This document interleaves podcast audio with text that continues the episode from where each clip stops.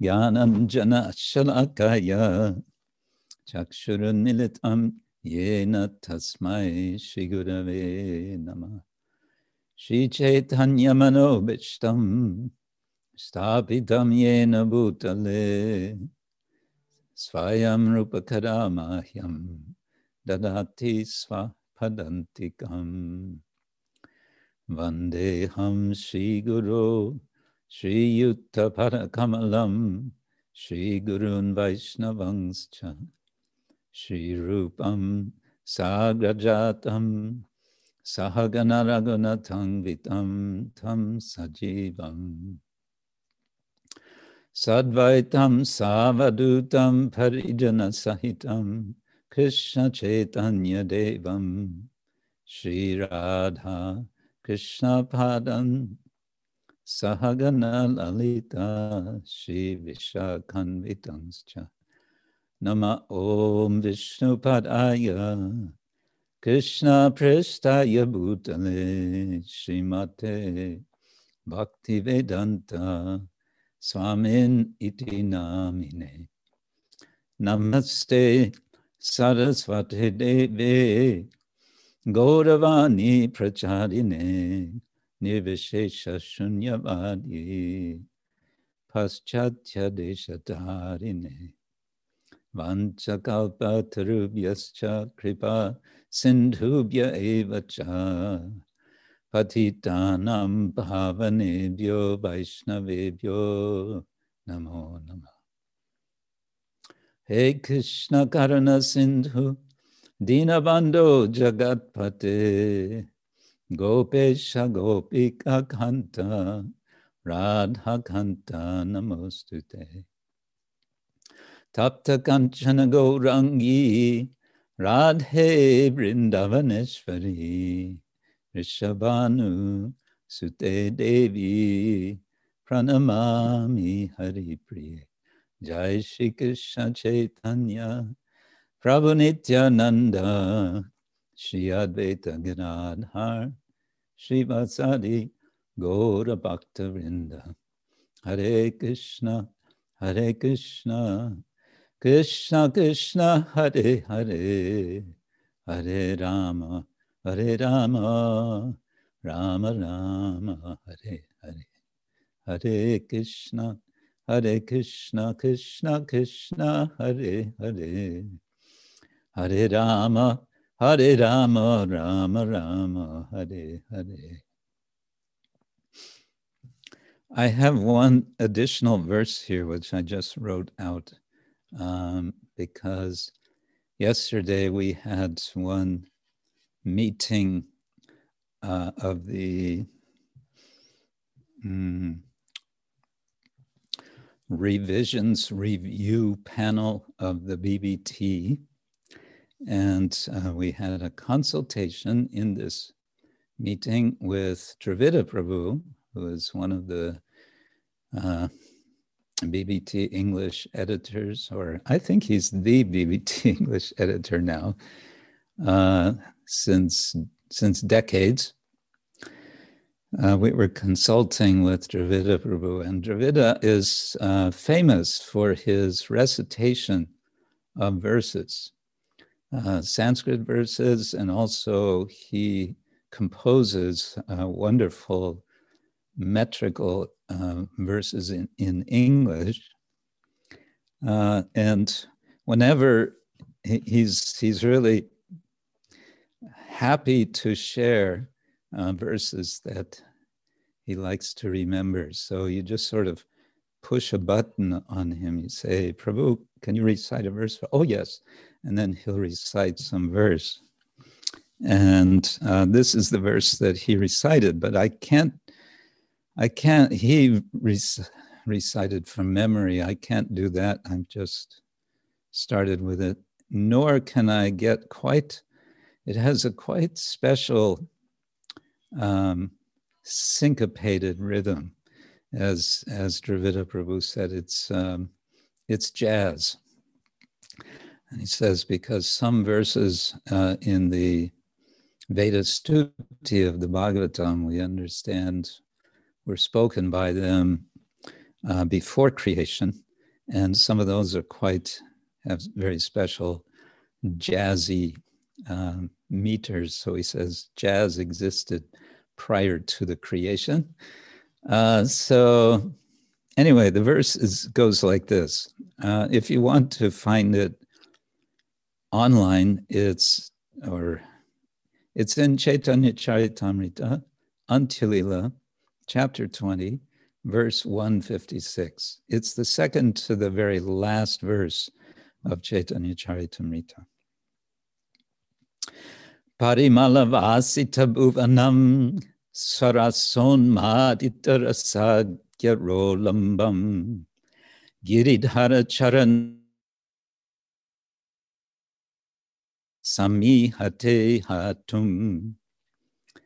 Realized devotees are like bumblebees, maddened by their own mellows at Krishna's lotus feet. The scent of those lotus feet perfumes the entire world. Soul that could give them up. Who is the realized soul who could give up the lotus feet of the Lord? Their scent is spreading all over the entire world. I thought also it's a nice, nice verse, a meditation for this time of pandemic pandemonium, because we're always concerned, we're all concerned about uh, the air we breathe. So the transcendental air that we can breathe is uh, the um, the transcendental aroma of Krishna's lotus feet. Okay, let us sing um, Śrīla Bhaktivinoda Thakur's song. This is Bhajana Lala's uh, song number five. And this is based on verse number five of uh, Śrīla Rūpa, Rūpa Goswami's Upadeshamrita. And it goes like this: Harihe Sangadosha Shunyo Dikshita Dikshita Jadi Jodi Tava Nama Gaya Manase Adora Koribo Tahare Jani Nija Jona Taya. O Lord, I will mentally honor and consider as my brother one who avoids bad company and sings your holy name, be he formally initiated or not. Dikshita hoya bhaje tua pada tahare pranati kori ananya bhajane bigga jade jono tahare shebibo hari. I offer obeisance to that person who is initiated and worships your lotus feet, and I will serve, O Lord, anyone who is fixed in unalloyed devotion to you. Sarva bhute sham je bhakter mati tahar darshane mani apana ke danno she shangapaya Charitartha hoilum jani. I consider myself greatly fortunate to even see that that devotee who looks upon all living beings equally. By obtaining his association, I know that I become successful in life. Mm-hmm. And the last verse, Nishkapatamati Vaishnavera prati e dharma kabe pabo kabu shangshar shindu pahara hoje tava braja pure jabo. When will my mind become simple and inoffensive toward the Vaishnavas? And when will I cross over the ocean of worldly, worldly existence to reach your abode of Raja? So this is the, the last line is the lalasa, the longing expression. Okay, this, uh, let's see if this Harmonium wants to work today.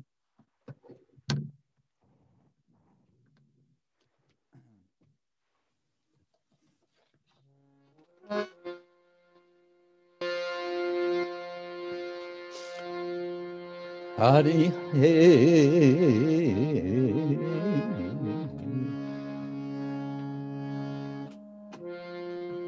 Sangha dosha sunna dikshita dikshita joditava nama gaja manase harare koribo tahare Jani nitya janataya Sangha dosha shuni dikshita dikshita Joditava nama gaya Manase adare koribo tahare Jani nitya janataya Taya Dikshita hoya Bhajetua pade Tahare Pranati kori Ananya Bhajane Vigya Jejana Tahare Sevibo Hari Dikshita Hoya Vajetua Pada Tahare Pranati Kori Ananya Vajane Vigya Jejana Dahare Sevibo Hari Sarvabhi Sarvabhute Shama Jai Bhaktir Mati Tarhara Darshane Mani Apanake Dhanna Sheshanga Paya Charitartha Hoilun Jani Sarvabhute Shama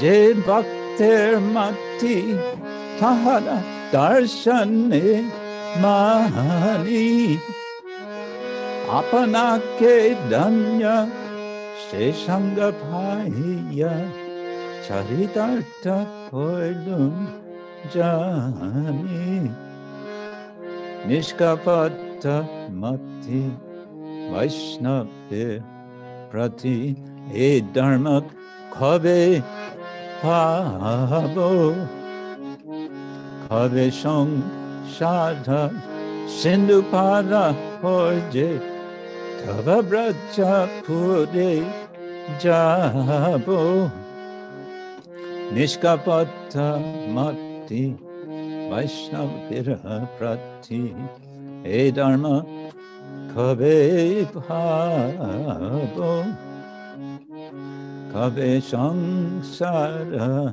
Sindhupada hoye Kavabraja Pure Jabo Ate Krishna Ate Krishna Krishna Krishna Hare Hare Hare Rama Hare Rama Rama Rama Hare Hare Hare Krishna, Hare Krishna, Krishna Krishna, Hare Hare,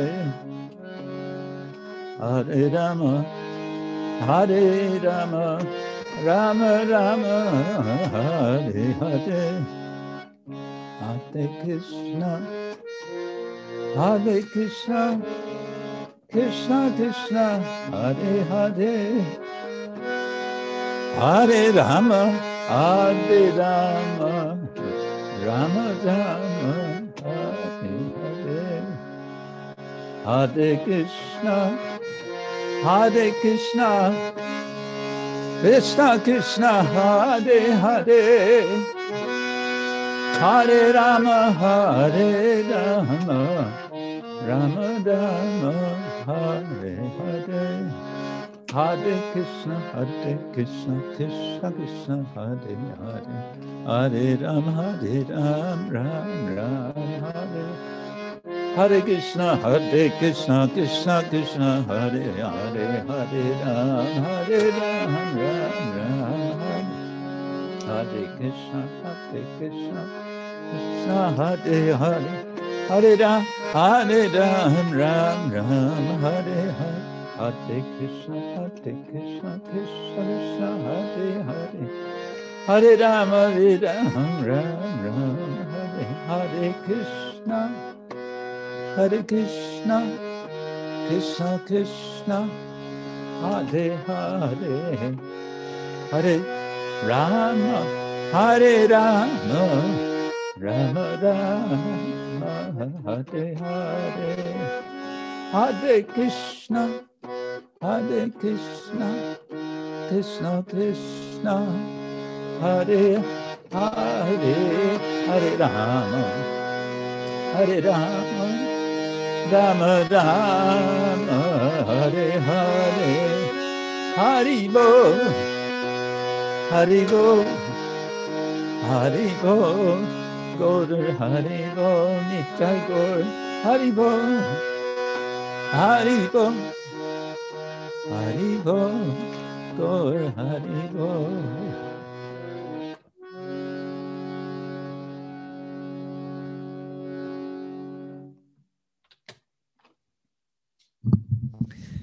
Okay, let's go through the song again with English and Bangla. And uh, we might, let's see. Um,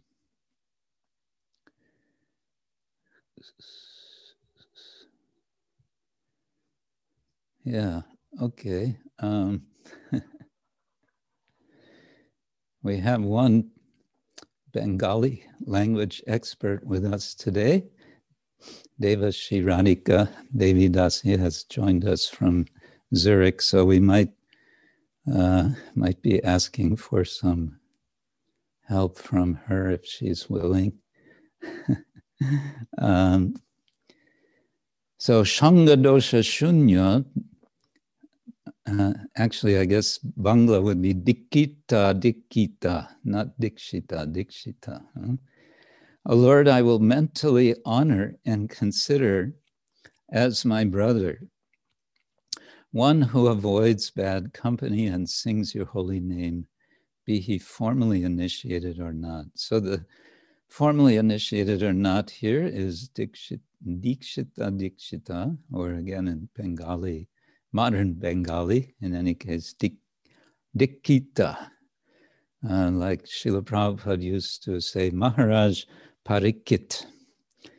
Uh, Jodi tava nam gaya, if, if your name, referring to the Lord, so addressing the Lord, if your name uh, is being sung, gaya, mm, by such person, manase adara, I, um, I honor that person, adara, manase, in, in my mind.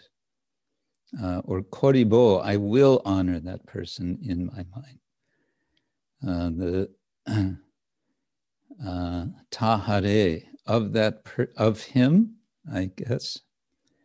Um, jani nija janatai, janiya,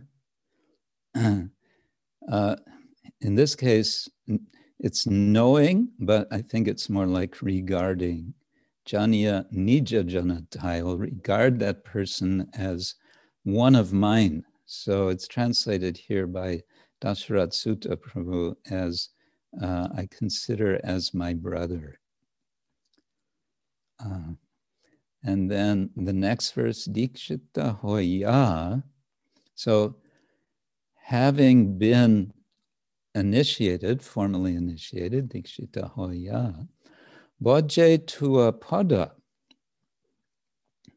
I will worship Uh, sorry, he he is worshipping your feet, uh, the Lord's feet. Tahare pranati kori, I will offer obeisance, or I do offer obeisance. Ananya bhajane vigna jejana tahare shevibo hari, I will serve that person, O Hari, uh, who is ananya bhajane, who is engaged in Uh, in worship of no other. Mm. And Vigya Jai Jana. Um, I'm not sure. Vigya, without, op, without obstacle. Let's go on. Sarva Bhute Shamo. Jai Bhaktir Mati, so we come to the third category of devotee. Tahar Darshane Mani. I consider myself greatly fortunate um, to even see that person, to see that devotee who looks upon all living beings equally. Hmm. Sarva Bhute Sham, someone who regards all living beings as equal. Jai Bhaktir Mati, uh, that devotee's mind, in that devotee's mind. Tahar Darshane Mani. Uh, mani, I, I regard uh, the darshan of that person. Mm. Or I, I, mani, I'm, uh, I take, take this as fortune. Uh, Apanake Danya. Danya, I think, here is fortune. My own fortune, Apanake. Sheshangapaya, having uh, received his association, obtained his association, Charita Arta Hoilun Jani. Um, Charitartha, success, success of of life, charita, um, hoilun, will, uh, has happened. I I understand it has happened, Jani. Nishkapatamati. Uh, here in this verse is the word kabe, when. When will my mind become simple and inoffensive? Nishkapate. Uh, mati, and when will my mind become simple and inoffensive toward the Vaishnavas? Vaishnavera proti. Proti is um, with regard to, or um, in relation to. And when will I cross over the ocean of worldly existence? Shangshar Sindhu Par Hoje Kobe. When will this happen that I will cross this ocean of worldly existence to reach your abode? Tava Braj Pure Jabo. Uh, to go to your abode. Uh, okay, so um, I don't want to embarrass you, but uh, Deva Shiranika, do you want to say anything about the Bangla of these verses? Thank you, Maharaj, very much. Um, this part, uh, Ananya Bhajane Vigyaye Jana, uh, perhaps Vigya here means that um, the one who knows Ananya Bhajan. So the one who is initiated and serves your lotus feet, I pay my obeisances unto such a person. And the one who knows Ananya Bhajana, that such a person uh-huh. shall serve. Maybe, uh, maybe I'm wrong, but that's how I mm-hmm. saw it. Okay, uh, so so this is the second um, second verse, and it's the well, it appears here as third line. Vigya, you're saying Vigya. Uh, one who knows. Jai Jana, that person, Vigya Ananya Bhajane, who knows uh, who knows this bhajan which is of no one else. Like that? I would assume so. I could be wrong, but that, that's how I would no, it assume. Sounds, sounds as good as anything else. Okay. Uh, good. Thank you. Um, as I said, this verse is obviously based on Śrīla Rūpa Goswami's Upadeshamrita verse five. So I thought we could look at that briefly. Krishneti yasya giritang manasadriyeta dikshasti chet pranativis chabadantam isham shushushaya vajanavigyam ananya manya nindari shunya hridam ipsita sangalabdya. One should mentally honor the devotee who chants the holy name of Lord Krishna. One should offer humble obeisance to the devotee who has undergone spiritual initiation, diksha, and is engaged in worshiping the deity. And one should associate with and faithfully serve that pure devotee who is advanced in undevi- undeviated devotional service and whose heart is completely devoid of the propensity to criticize others. Śrīla Prabhupada gives a quite long uh, purport to this verse.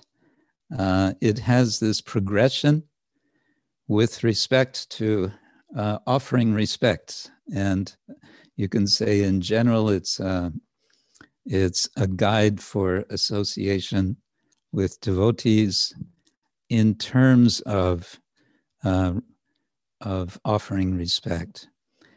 And it's making distinctions. And these distinctions, Śrīla Prabhupada explains, are uh, the distinctions of the three levels of advancement uh, which are described in the eleventh canto of Bhagavatam, canto eleven, chapter two. Uh, Archayam eva haraye pujam ya Shraddhaye hate. Natat bhakteshu chanyeshu sabhakta prakrita smrita is the lower level, someone who, and it's interesting if, if you think about it, um, one who is not yet initiated but is chanting the holy name is described in this verse as one who is worshiping the deity,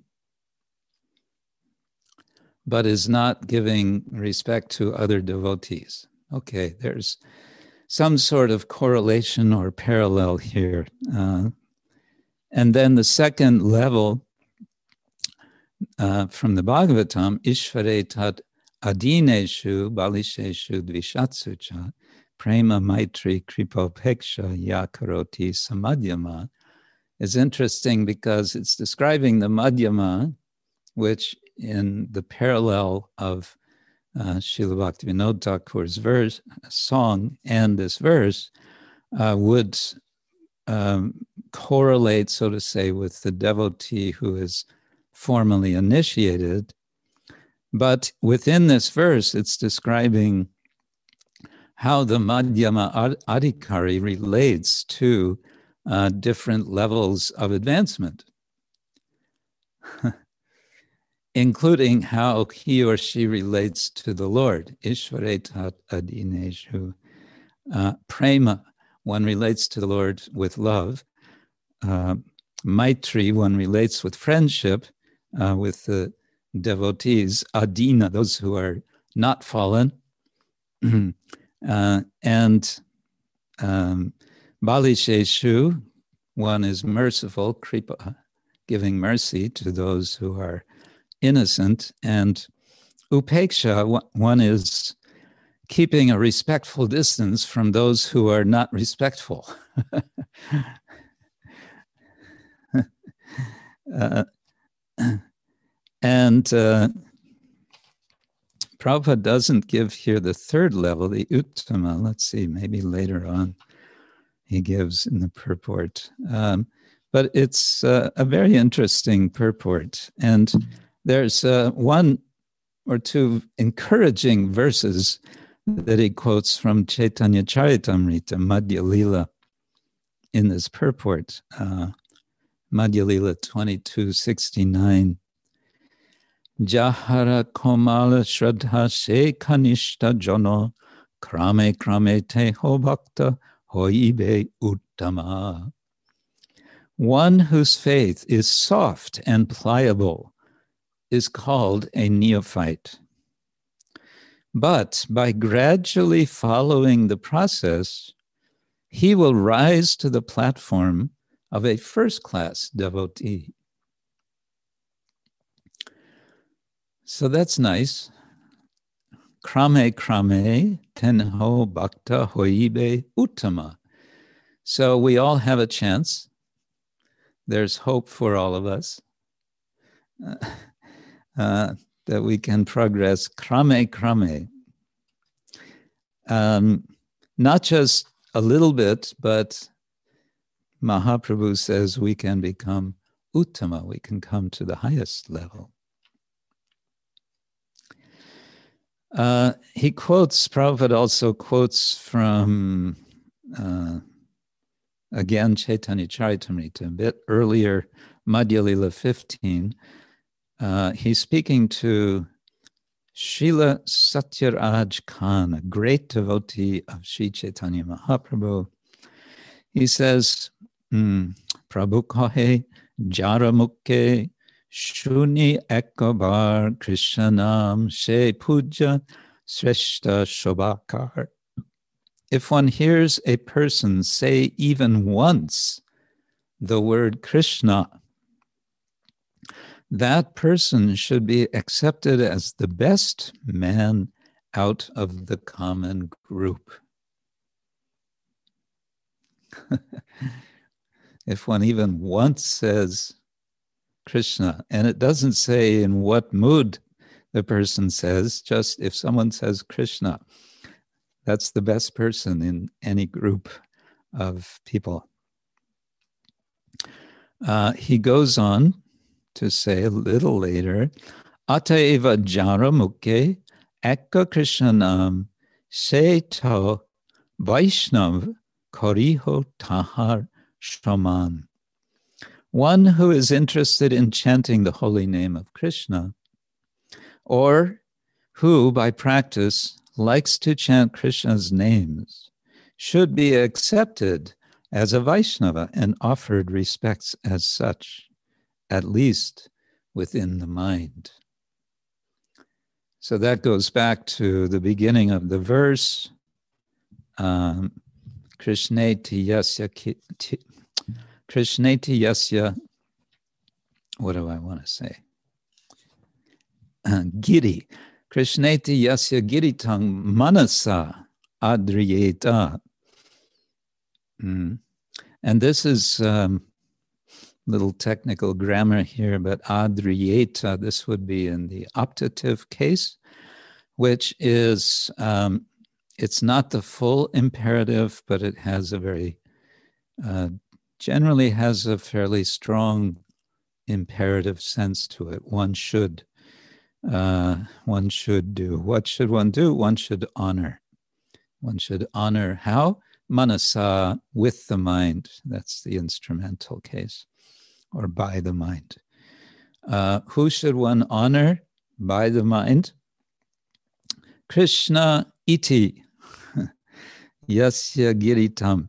That person who uh, who who chants, who uh, expresses um, the word Krishna, Krishna iti, the name Krishna.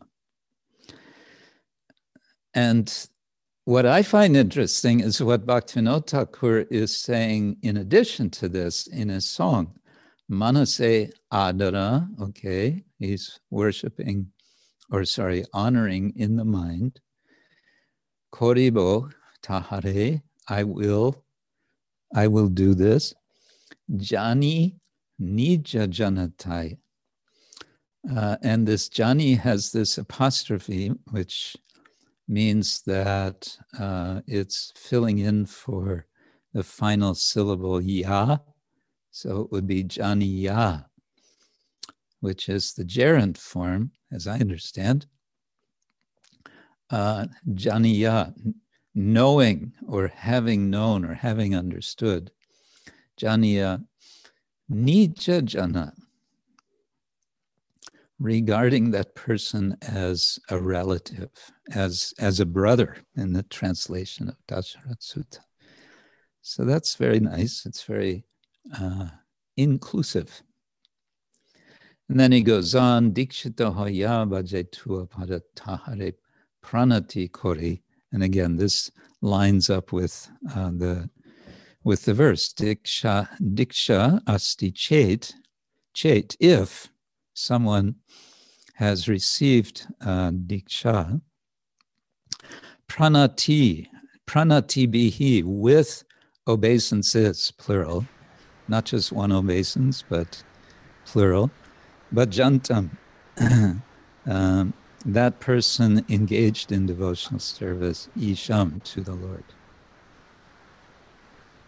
And then uh, the third verse is in line with with the third uh, line of the Sanskrit verse, Shushusaya, Bhajana Vigyamananya Manya, third and fourth line, Nindadi Shunya Hridam, Ipsita Sangha Labdya. Um, labdya, with, uh, with gaining the Sangha, uh, which is desirable, ipsita. Uh, what is that desirable sangha? It's that of one uh, who um, is bhajana vigya. Here we get the word vigya uh, in the Sanskrit, which we had in the Bengali in the second line, second verse. Bhajana vigyam, uh, which is translated here, one who is advanced in devotional service, in the word for word. Ananyam, so worship of none other. So it seems that uh, Bhaktivinoda Thakur shifts that up to uh, referring to the person initiated, Diksha, the second uh, category. Uh, and then Anya Ninda Adi Shunya Hridam, the person uh, whose heart is pure, shunya, or devoid, shunya, of ninda adi, of the of offense, et cetera, of making uh, of the inclination, as Prabhupada so nicely puts it, uh, uh, the tendency, or the, how does he put it? Mm. Whose heart is completely devoid, shunya, of the propensity to criticize others. Propensity, uh, this English word propensity uh, means a tendency, having, having the inclination, uh, so devoid of that. And then Bhaktivinoda Thakur's last verse is the lo- expressing the longing. When will that time come? Kabe Nishkapatamati Vaishnava Prati E Dharma Kobe Pabo. When will my mind become simple and inoffensive? Nishkapatamati. Uh, simple and inoffensive toward the Vaishnavas.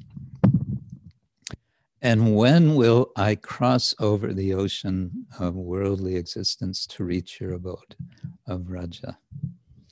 So the the longing expression, and of course with the, excuse me, with the longing is also a sense of anticipation. Uh, that time will come, uh, as we also read, uh, just krame krame, as we proceed in our practice, jahar komala shraddha se kanishta jana.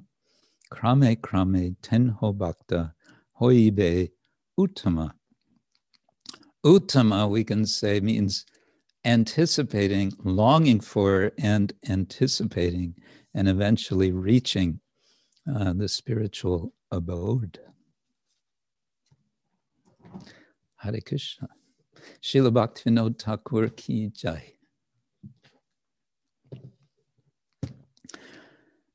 So um, let's see if anyone wants to share something. Show and tell time. We didn't have any pre-scheduled, but that doesn't mean we can't have unscheduled. If anyone has something, uh, maybe I should see what's happening in the chat. Everyone's greeting everyone. Okay. um, as I mentioned last time, today, if everything works as planned, we will have uh, a very nice guest, surprise guest with us uh, at, in less than twenty minutes. So before that, uh, I want to go back to our Bhagavatam eighth canto, and I also want to, oh, maybe before that. Yeah, let's do this before, because otherwise I may miss. So one thing we want to do is share with you a link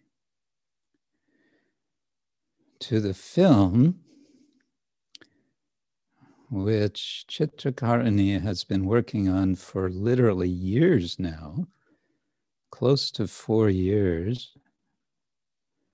Um, and you are all invited to watch this film, the Book of Wisdom. What is it called? The Book of Wisdom. In its Book of Wisdom, the Bhagavata Purana.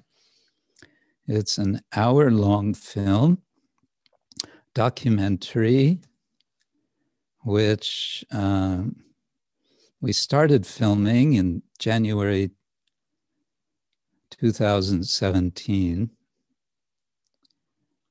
and uh, Chitrakarani, is she here with us? Uh, she's been working on it ever since. Um, wait, I have to change this to everyone. Yeah.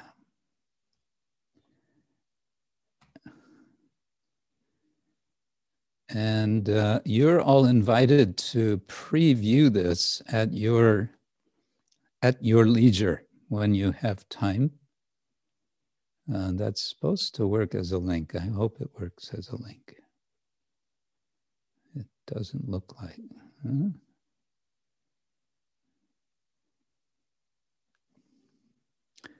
Um, let me see if it links to anything. No, it's, I don't know why that, hmm. Um, help. I think, Guru Maharaj, that uh, Chitrakarani said she would remove uh, the movie after a while. No, but then she put it, then she put it back, or she put it in a different place just a few minutes ago, saying that uh, we could, we just for us, But um, let's see. Well, it works when I do that from elsewhere, but it doesn't seem to want to work from here. Well, maybe, no, copy. Okay, what I'll do is, here I've got the link as a normal link. And I'll paste that here. Okay, that should work now. Yeah, so this is um, an hour-long film, and uh, it's not completely finished because it will have English subtitles. Eventually, it will also have other uh, subtitles, um, depending on the preparation of subtitles. Uh, we already have being worked on Chinese version.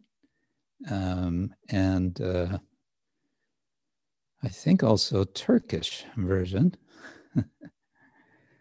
So, yeah.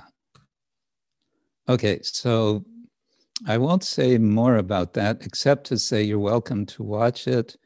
And also, uh, Chitrakarani is asking us to look with a critical eye, which is to say, uh, if there's something in particular you think might be improved. Of course, we can all find so many things. I should point out this is a low-budget film. Uh, my godbrother, Yogeshwar Prabhu in New York, who has considerable professional experience with filmmaking, um, told me one time when I expressed interest to make a documentary on the Bhagavatam, he said, don't even think about making a film with less than one hundred thousand dollars. Well, uh, the budget for the film that you will see is, I don't know, maybe one-tenth of that. In any case, you're welcome to see it. And uh, if you have comments for it, um, I think, don't direct them to me. Uh, you could direct them, I guess, directly to Chitrakarani, um, or I'm not quite sure how that can be managed. Maybe Dharma. Dharma Gupta has an idea. Yeah. Okay. Bhagavatam. Om Namo Bhagavate Vasudevaya. Om Namo Bhagavate Vasudevaya. Om Namo Bhagavate Vasudevaya. I'm looking at Śrīmad Bhagavatam, Canto eight, Chapter nine. Verse twenty-nine. Yat yujate suvasukarma mano vachobir dehat majad ishunibis tadasat pritaktvat. Tair eva sat pavati yat kriyater pritaktvat sarvasya tat pavati mula nishechanang yat. In human society, there are various activities performed for the protection of one's wealth and life by one's words, one's mind, and one's actions. But they are all performed for one's personal or extended sense gratification with reference to the body. All these activities are baffled because of being separate from devotional service. But when the same activities are performed for the satisfaction of the Lord, the beneficial results are distributed to everyone, just as water poured on the root of a tree is distributed throughout the entire tree. This is coming uh, the, in the context of Mohini Murti having distributed the nectar not to the asuras, but to the devatas. Um, it says in verse twenty-three, the demons had developed affection for Mohini Murti and a kind of faith in her. And they were afraid of disturbing their relationship. Therefore, they showed respect and honor to her words and did not say anything that might disturb their friendship with her. Now, the irony in this verse is very thick, because here we have none other than the Supreme Personality of Godhead in the disguise of a beautiful woman, Mohini Murti, to whom the demons are now attracted and in whom they now have some kind of faith, it says. in Prabhupada's translation. Tasyam kritati pranaya. Pranaya paya kataraha. Krita ati pranayaha, because of, in his word for word, staunch friendship. They had friendship with the Lord in this particular form, in any case. And therefore, pranaya apaya katara, they were afraid that their friendship with her would be broken. And therefore, they didn't protest when she began the distribution to the devas, as she was smiling, smiling and saying, uh, she explains, oh, let's let's let's give it to the devas first, because they're not so advanced as you, asuras. Um, they they won't understand if if I give it to you first. They'll be very disturbed. So uh, we'll we'll first give to them, and then we'll give it to you. Yes, yes, okay. And in this way, of course, the demons are bewildered. Mm-hmm. But now here's the thing. Well, okay, let's go on uh, with the verses up to twenty-nine, because now comes the the episode with Rahu.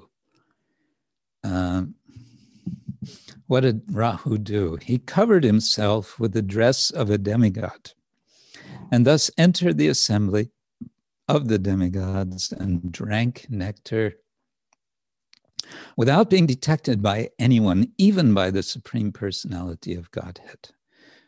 The moon and the sun, however, because of permanent animosity toward Rahu, understood the situation. Thus, Rahu was detected. Now, in the purports, I won't have time to go through these, but in the purports, it seems like Prabhupada is saying, well, you know, the Lord knows everything, so he he also knew what's going on, but he's allowing it to go on uh, because he has a purpose, and the purpose is to demonstrate the potency of uh, the nectar. Uh, the Supreme Personality of Godhead, Hari, using his disc, which was sharp like a razor, at once cut off Rahu's head. So we have more head chopping, as we had in uh, the pastime of um, Parashuram. When Rahu's head was severed from his body, the body, being untouched by the nectar, could not survive. Rahu's head, however, having been touched by the nectar, became immortal. Thus, Lord Brahma accepted Rahu's head as one of the planets. Since Rahu is an eternal enemy of the moon and the sun, he always tries to attack them on the nights of the full moon and the dark moon. Now that would, uh, if we had more time, we could get some consultation with our astrologer, uh, Rasundari Hari. I think he's with us. Um, but maybe we'll have to wait for that, because I want to now make um, a request, and a suggestion and a request, you may say, for any of you who want to try it, uh, a bit of homework for next week. And the homework is to write a dialogue, a dramatic dialogue, a very short dramatic dialogue. Uh, it can take, mm, I would say, maximum two minutes to read. And it's quite okay if it's less than that. And the dialogue is on what subject? It's taking any two persons, personalities from within this whole pastime of churning the ocean of milk. It might be a dialogue between Rahu and the mood. It might be between one of the demons and one of the devas as the, while they are churning. Um, it might be Mohini Murti and uh, someone else. And if you like, you can um, you can change the context. You can make it a modern context if you like. Um, let your imagination take take you wherever wherever it wants to go. And then next week, um, we'll invite you to read your dialogues. How does this sound? And if we have a lot of dialogues, we may we may need to um, spend more time, because uh, we have another event also next week. Uh, I believe next week we have an initiation. So, but uh, in any case, you are welcome. Uh, this is something you can think about. I would say, you know, don't think too long, because the week goes quickly. So uh, start writing, you know, sometime. By the middle of the week, at least, start writing something and uh, see what you come up with. I think this will be fun.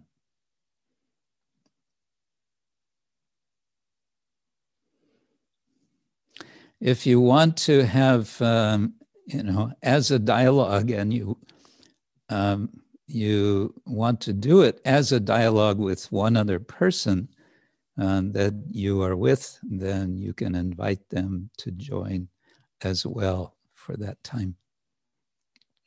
How does it sound?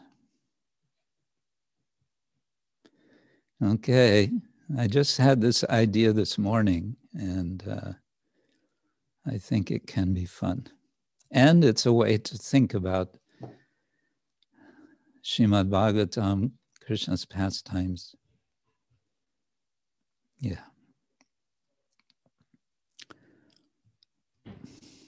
Okay, we have, uh, do we have our guest arriving yet, Dharma Gupta?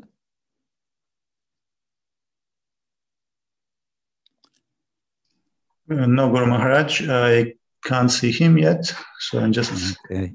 I'll let you know. He, he should join every, every minute. Okay, I'll see. Chat. Chat is okay. Oh, great. Okay. Um, de-dum, de-dum. I don't want to start with something else, because I want to jump in as soon as our guest comes.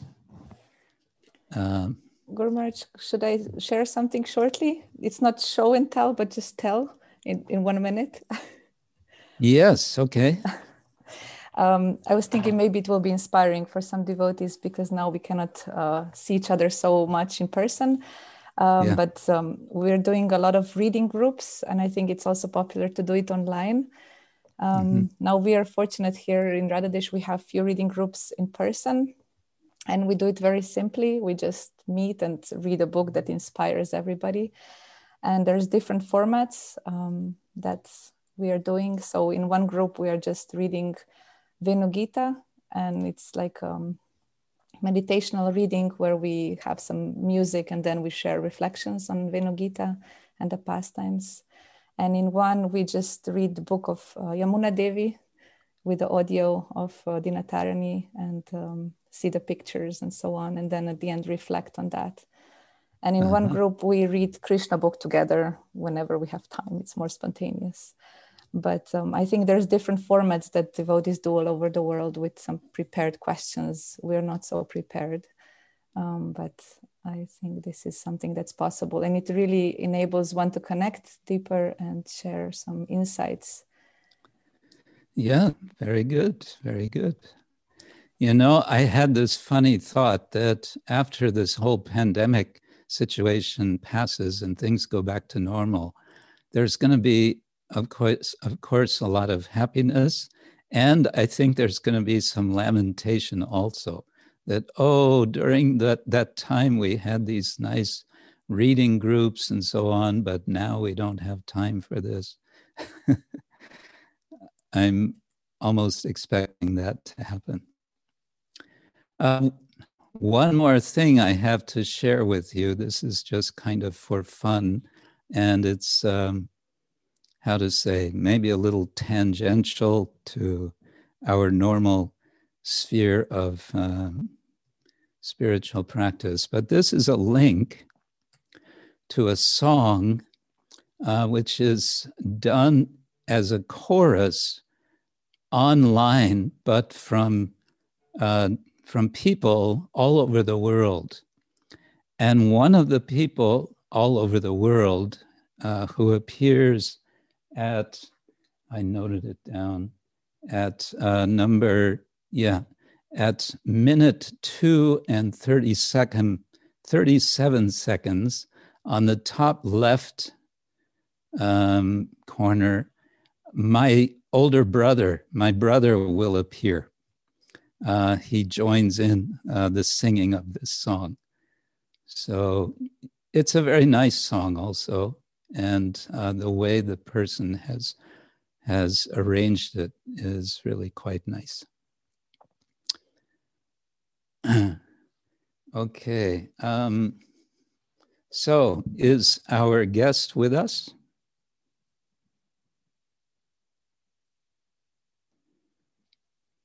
Not yet, Guru Maharaj. Not yet. Okay. Oh, yes, yes, yes. He is. He just joined. He just joined. Yes, he's here. Okay. Um, well, can he appear before us? Because I don't see him yet.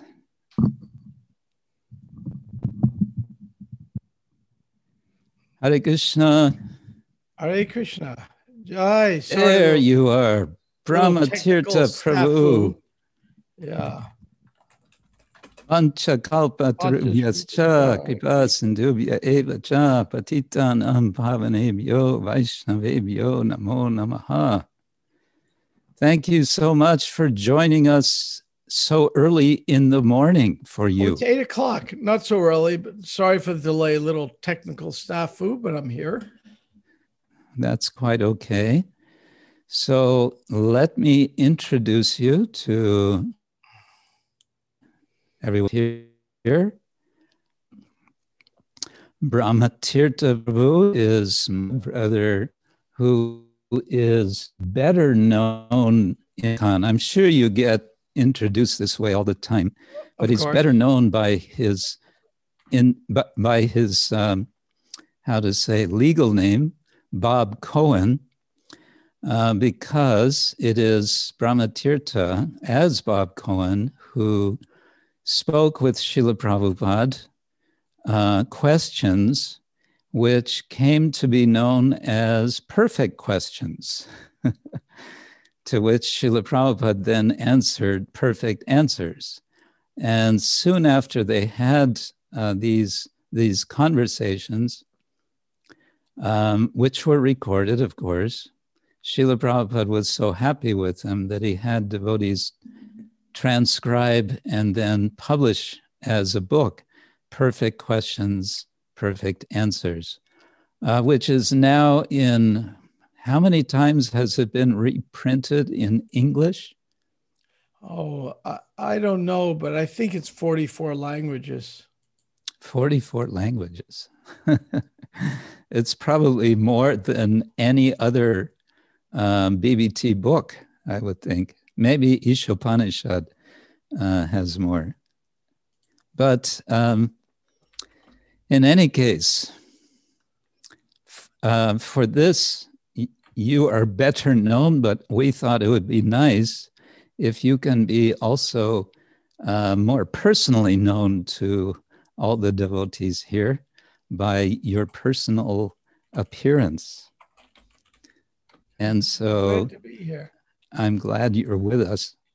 Um, maybe you can tell us a little, first of all, how this happened, that you met Śrīla Prabhupada. I know it's a Peace Corps story. Um, can you say a bit how this came about for everyone? Yeah, uh, first of all, I'm, I'm so glad to see you again, Maharaj. Uh, we've had such good times together, our, at the G T U and then and Gainesville and our weekly kirtans, and I miss all of that. that yes, uh, I, I times I, we spent together. I should say uh, that Brahmatirtha Prabhu uh, has always my gratitude for so many things. He's, I consider him one of my mentors, and uh, and also it was Brahmatirtha who arranged for my first real, how can we say, my first real job after uh, finishing my academic uh, my academic studies. He arranged for me to come and teach at the University of Florida uh, for one year, for two semesters.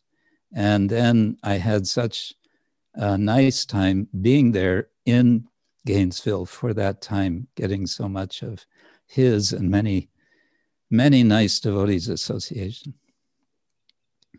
Yeah, we, we and and uh, Maharaj, you've always been the inspiration for me with your uh, calm, very um, uh, uh, inviting presentation. Uh, the way you present Krishna is. Uh, Folks don't feel judged, they feel invited. And, and that's always been a problem in the movement since the very early days I've been involved.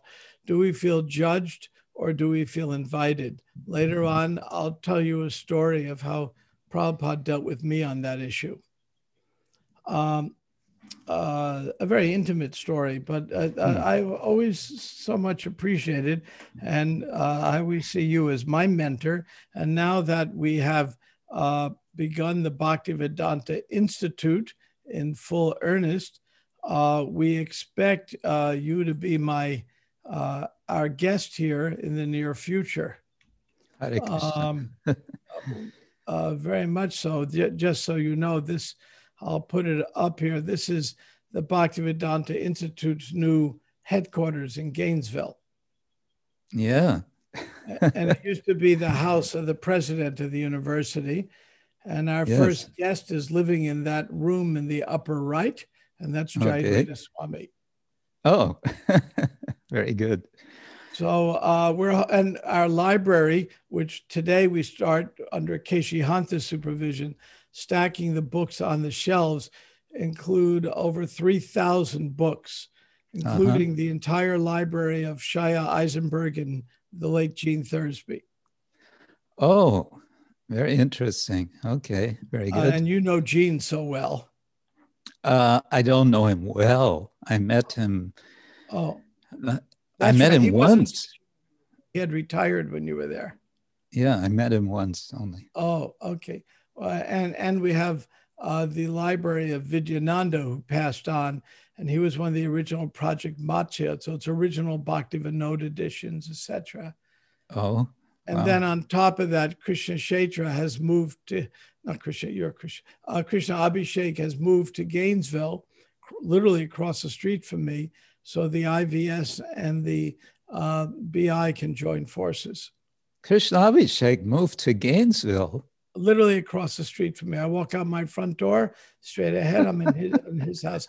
I arranged the house for him, I mean, but... Um, well, there's a story about your house also.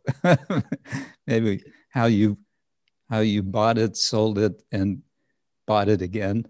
Yeah, and so oh, all these things happening. Um, first, let me see, is there anybody, I see there's so many people here today. Is there anybody here who I've met before? At least I should greet and say hello. But I, I only have one screen worth of people in front of me. But is there yeah. any, I've been to Croatia. Yeah. Uh, uh, so I'm thinking I must have met somebody. Is there anybody who I've met before? Could you um, say hello? Yeah, send a message. Yes. But that was some years ago. The last time you were in Croatia, when was that? Well, that was about um, uh, about fourteen years ago. Yeah. I'm, I'm, I'd always promised Sridhar Swami. I actually it wasn't Croatia. It, it was um, Slovenia. Um, Slovenia, not Croatia. I visited, but uh, I had promised uh, uh, uh, uh, I, I, I had promised um, Sridhar Swami that I would visit that area before he died. He said, "You have to go there." So I feel very um, obligated uh, to go again. Yeah. Yeah, I, you know, hospitality was simply wonderful. I do stay in touch with my friend Mayapur. Yeah, it's good. And then my um, brother wrote, wrote a book about uh, uh, Croatia and Serbia. I told you about that. Oh, yeah. So that gave me another connection there. Yeah. Um, okay. Uh, uh, oh, Mukunda's here, I think. Mukunda, are you here? Yes, Mukunda, and uh, Pandava is also saying hello. He okay. says he cooked in, he says the Blue House. Um, I don't know if that's part of Krishna House or what. Probably. Uh, oh, I know Pandava. No, uh, where is Pandava? Say something so your picture pops up front. Where is Pandava? Can Pandava say something? I don't know. Hello, oh, there he is. Hey, uh, Pandava, long time. Yes, long time. Nice to oh, see you. Uh, nice to hear you again. No, we were old friends. Used to hang out all the time. And then uh, Mukunda is uh, offering me the famous uh, Slovenian ice cream. Um, and... Uh, Anupama, yes, I remember we spoke with Ridainand Raj, and then we have um, the wife of Kalakanta, the cow person who our B I folks are still in touch with. Mm-hmm. And uh, okay, um, very good. Well, it's I a small greet, world. Yeah, and I want to greet people I know and uh, offer uh, kind respect. Um, yeah. In nineteen sixty-eight-ish, um, I was wandering around Greenwich Village um, in New York. Now, let me ask, is everyone here an English speaker?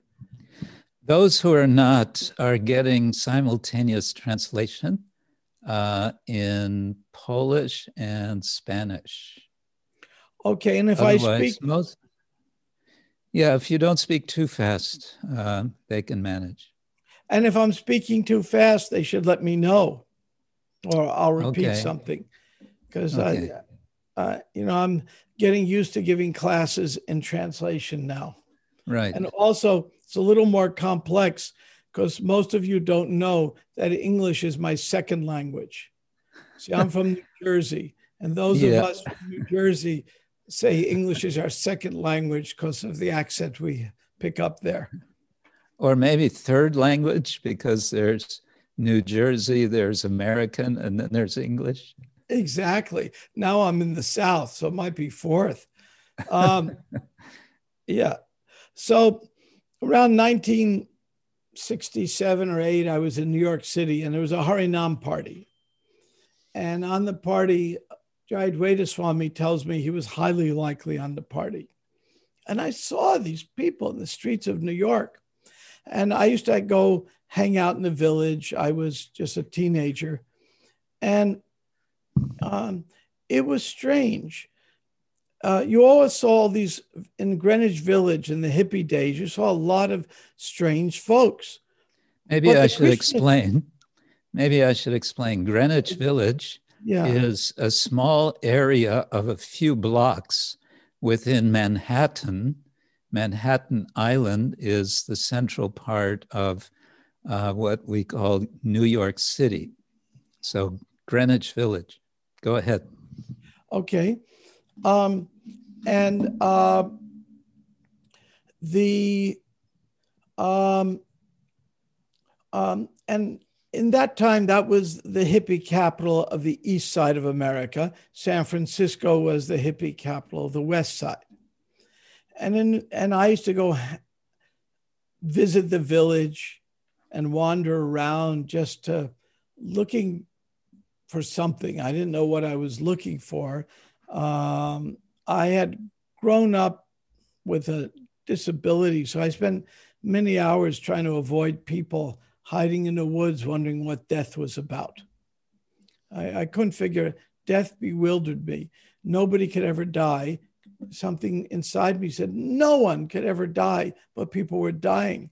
And it really bewildered me. So I was looking for solutions to that, you know, reading books on philosophy and whatever. Then when I was in Greenwich Village, I'd wander in the bookstores. I picked up a Gita. Uh, Maharaj, you're familiar with the Gita, Franklin Edgerton's. Yes. And um, and and then I Franklin Edgerton's Gita, he says, "Tat Twamasi, thou art that." In other words, I'm God, you're God. That didn't resonate very well with me, but the Gita I found to be a great curiosity. Right. So then I I. Um, When I saw the devotees chanting, I didn't know what it was, but I had two impressions. One, they were the biggest exhibitionists, meaning show-offs. In the village, you had many people who were like that in Greenwich Village, just dressing different. In order to conform, everyone had to be different. Right. Just like nowadays, if you go to the uh, higher-end stores in America, you can buy a pair of jeans for forty dollars. But if you want to buy jeans that already have holes in it, that costs you fifty dollars. I've seen jeans for two hundred dollars. Oh, well. Because they're worn.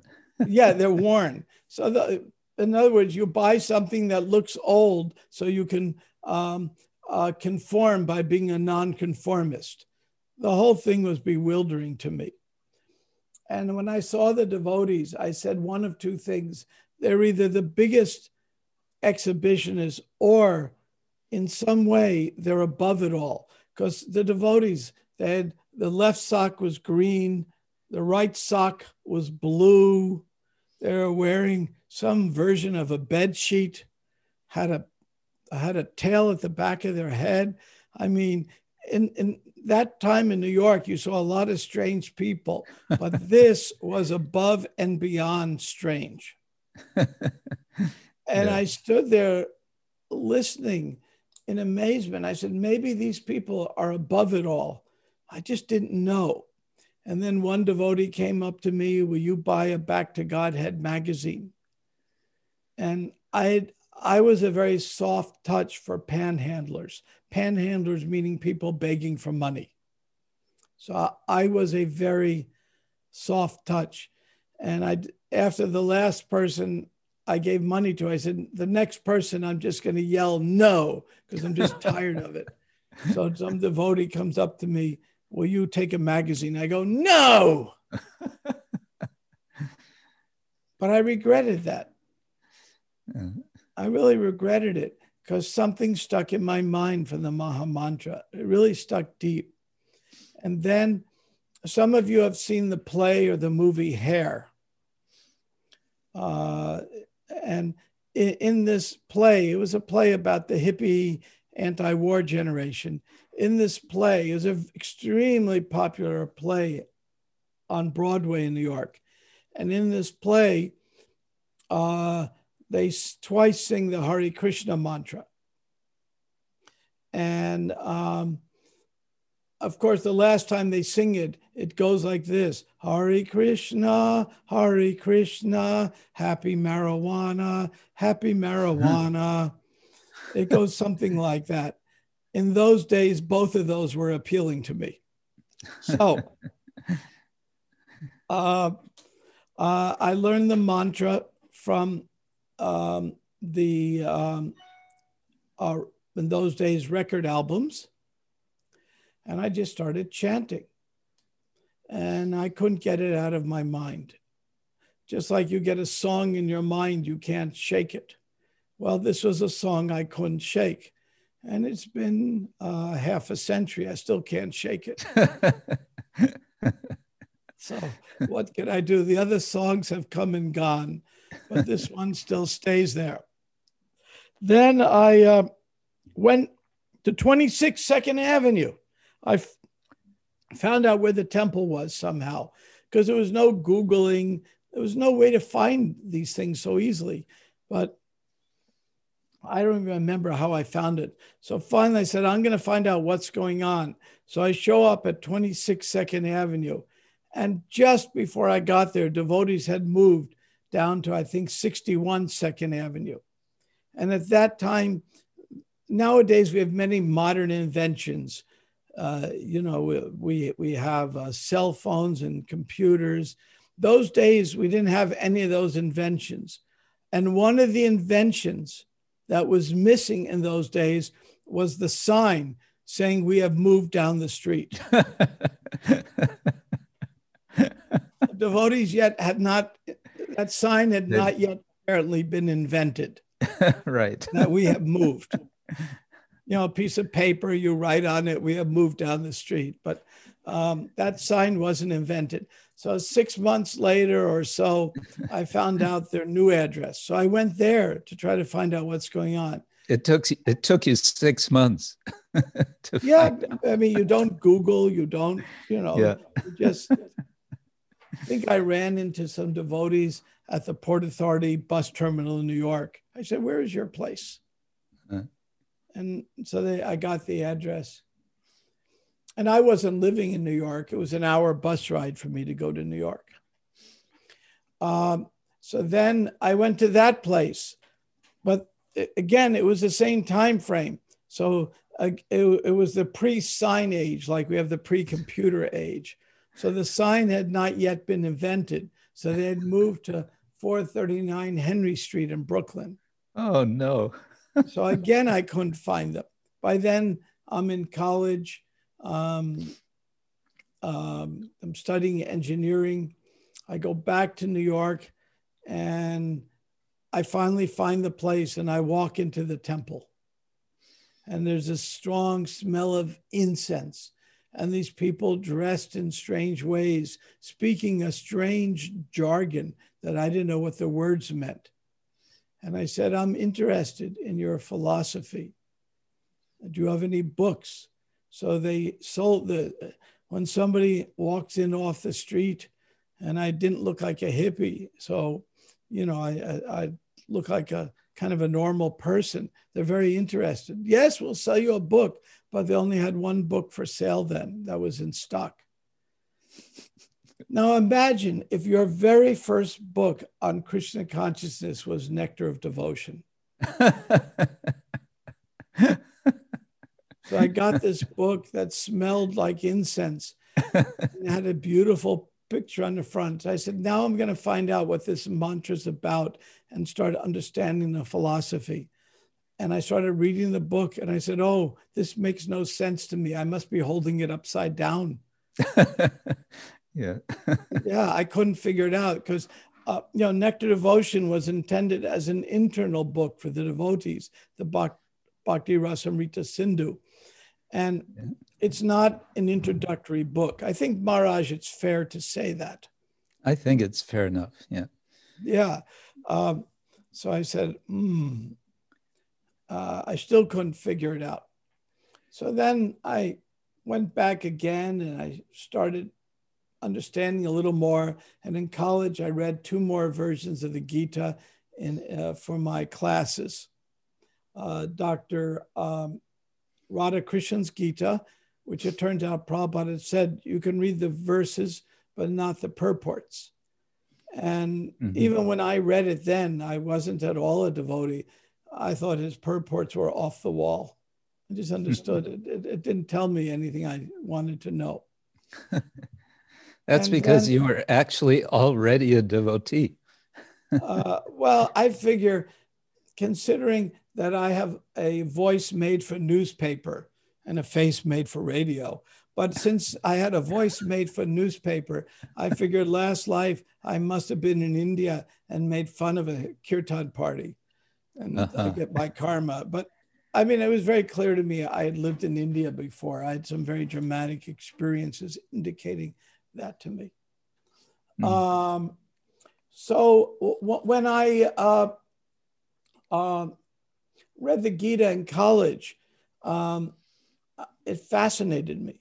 And one particular verse, uh, Api Chetsudocharo, really stuck in my mind. Now, not in Sanskrit, because I'd never seen Sanskrit before, didn't know any Sanskrit. But the English, even if one commits the most abominable activities, if he's on devotional path, he's considered saintly because he's rightly situated. I'm paraphrasing. But um, that verse struck in my mind. And I said to my professor, I don't know if you know uh, Professor Kohler, K O L L E R. He had written I've, several books. I've come across his name. Yeah. He was very inspiring to me. He was my professor of Oriental philosophy. I was studying mm-hmm. engineering, but uh, I, um, it at really- which, At which university? A Rensselaer Polytechnic Institute in upstate New York. It's a okay. school of nerds. Okay. Yeah, uh, yeah. But you eventually became a geologist. I was studying chemistry. And then okay. later on, I did my uh, upper degree in geology. Okay. My undergraduate was chemistry. Mm-hmm. Um, but the only thing that interested me in college was humanities. Mm. I everything else was boring me like no end. Um, but I was sort of stuck.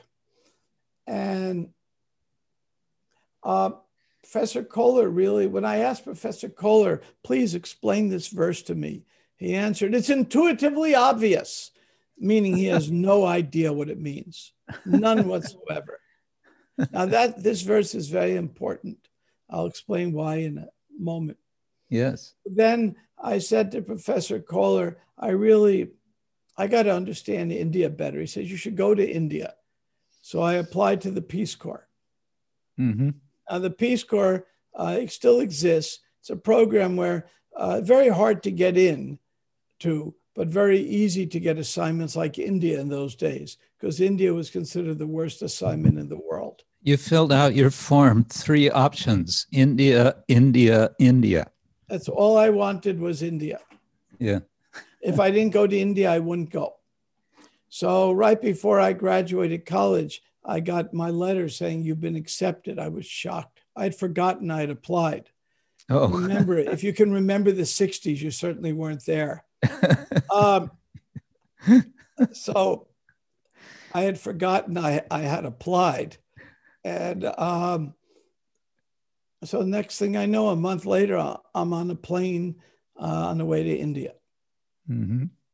And um, when I, it was a very um, surreal plane ride, thirty-two hours in the same seat, because the flights then couldn't go very far. So it was a, or one of the early seven forty-sevens, but they didn't have good distance. So it had to stop you know, at, at many places. So I sat there for thirty-two hours, finally landed in Delhi, and they pull up the staircase to the plane. There were no jetways. And they had just dug out and added a new runway in New Delhi. And it was a very old terminal, um, quite decrepit, um, not like the modern Delhi airport, which is yeah. you know, quite modern. Um, and I noticed in the modern Delhi airport, they have a a beautiful uh, bhajan band playing and a craft store of all the Indian crafts. And right next to it is Victoria's Secrets selling ladies' underwear. So um, that's New Delhi. Yeah. uh, it, it, quite a contrast. I'm still like, and I saw that, I was like, wow.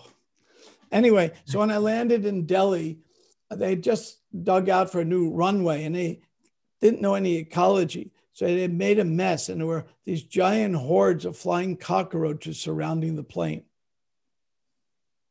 Giant hordes. So the flight attendant goes down the steps first and she sees the cockroach, starts yelling and screaming, and she flies to India every week, and she jumps up on a table of one of the customs people that's right at the foot of the staircase, and she's yelling and screaming. And then I walk down the steps, and as soon as I touched the ground in India, I felt I was home, even though it was such chaos and madness, and I'd been sitting in the same seat for thirty-two hours and everything. But as soon as I got there, I felt relaxed and home. So I knew I'd been to India before. It's just mm. intuitive. I had to have been there before. And then, um, uh, oh, my friend Mayapur just joined. Hare Krishna, my dear friend Mayapur, wherever you are on the screen. Um, okay. One of my closest friends. Ah, oh, there you are.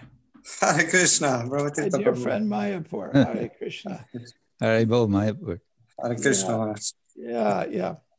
So then, um, so then I'm in India, and um, I uh, took the after some training. I had to go out for a weekend on my own and see if I can speak, uh, practice my Hindi. Uh, and take a train and come back. So they ended up sending me to the, uh, the town of Tanasur, which is the bus station for Kurukshetra. Oh. I took a bus there. So I get off this bus, and in front of me is the temple shaped like a chariot. Mm-hmm.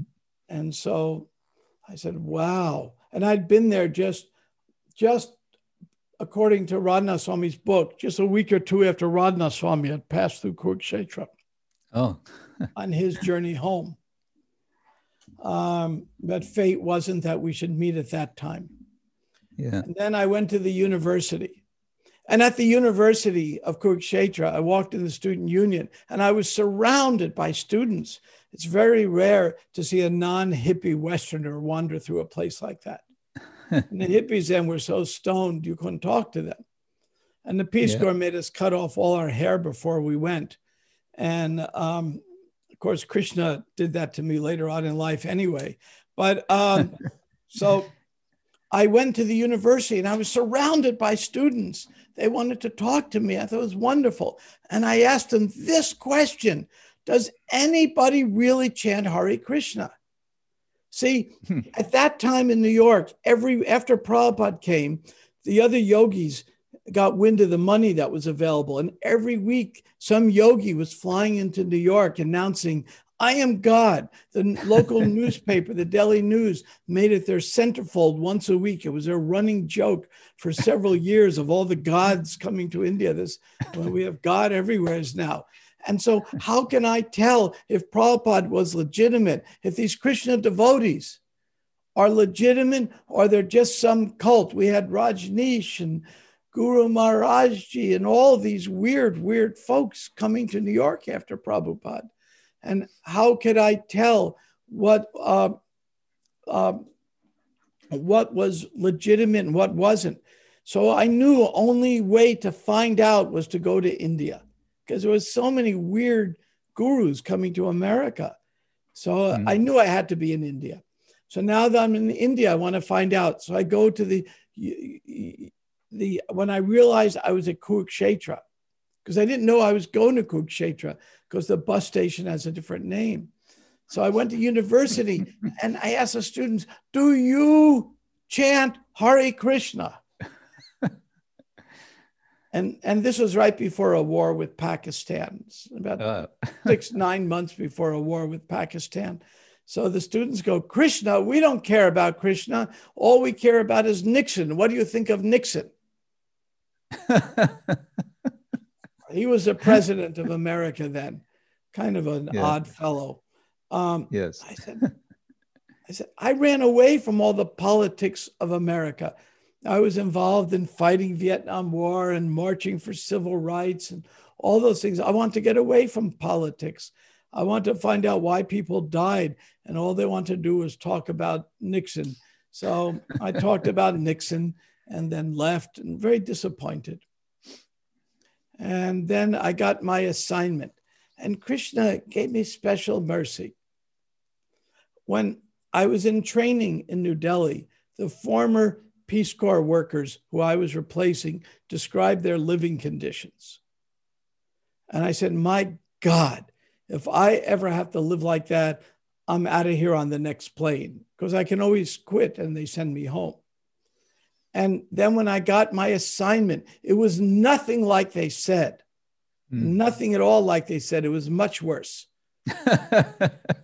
Much, much worse. I lived in the most backward state in India, in the most Yeehaw. backward part of the most backward state, in the most backward town, in the most backward district. And that was uh, Bihar. And those who know anything about India understand mm. what I'm talking about. Mm. And then I was the remotest place in Bihar, such that the Peace Corps management would never visit me.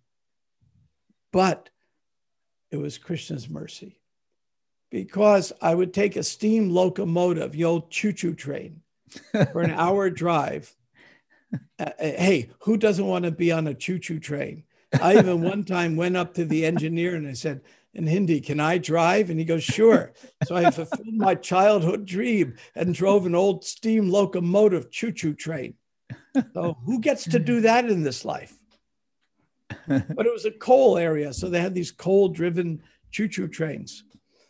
Uh, when I was a kid, I would have model railroads. So maybe you had one, Maharaj, when you were a kid. Yeah, yeah. Yeah.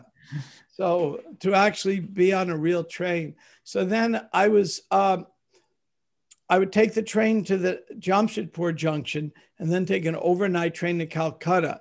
It turns out of all the assignments, I had the closest to Calcutta.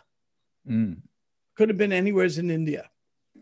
So I would go to Calcutta because it was the nearest large city. I had very little money. You know, my pay was, you know, fifty dollars a month, but it was enough. I could go to Calcutta. And then I was, I would visit temples and churches, and I would ask people, why are you praying? What are you praying for? I wanted to understand what was going on. And the answer was the equivalent. Do you have Amazon in Croatia? Do they have Amazon there? Um, Mail order, where you order things? Yeah. I don't know if they have yet. Well, they all know what Amazon is. Yeah. I think what you so. do is, is you put your credit card online and you order whatever you want. And a day or two later, it gets delivered to your door. So when I was in India in the early seventies, it was the equivalent of Amazon.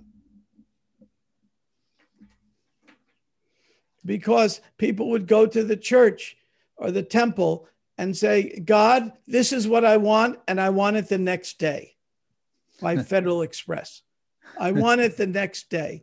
It was no different than Amazon. Mm. And um, I was very uh, bewildered.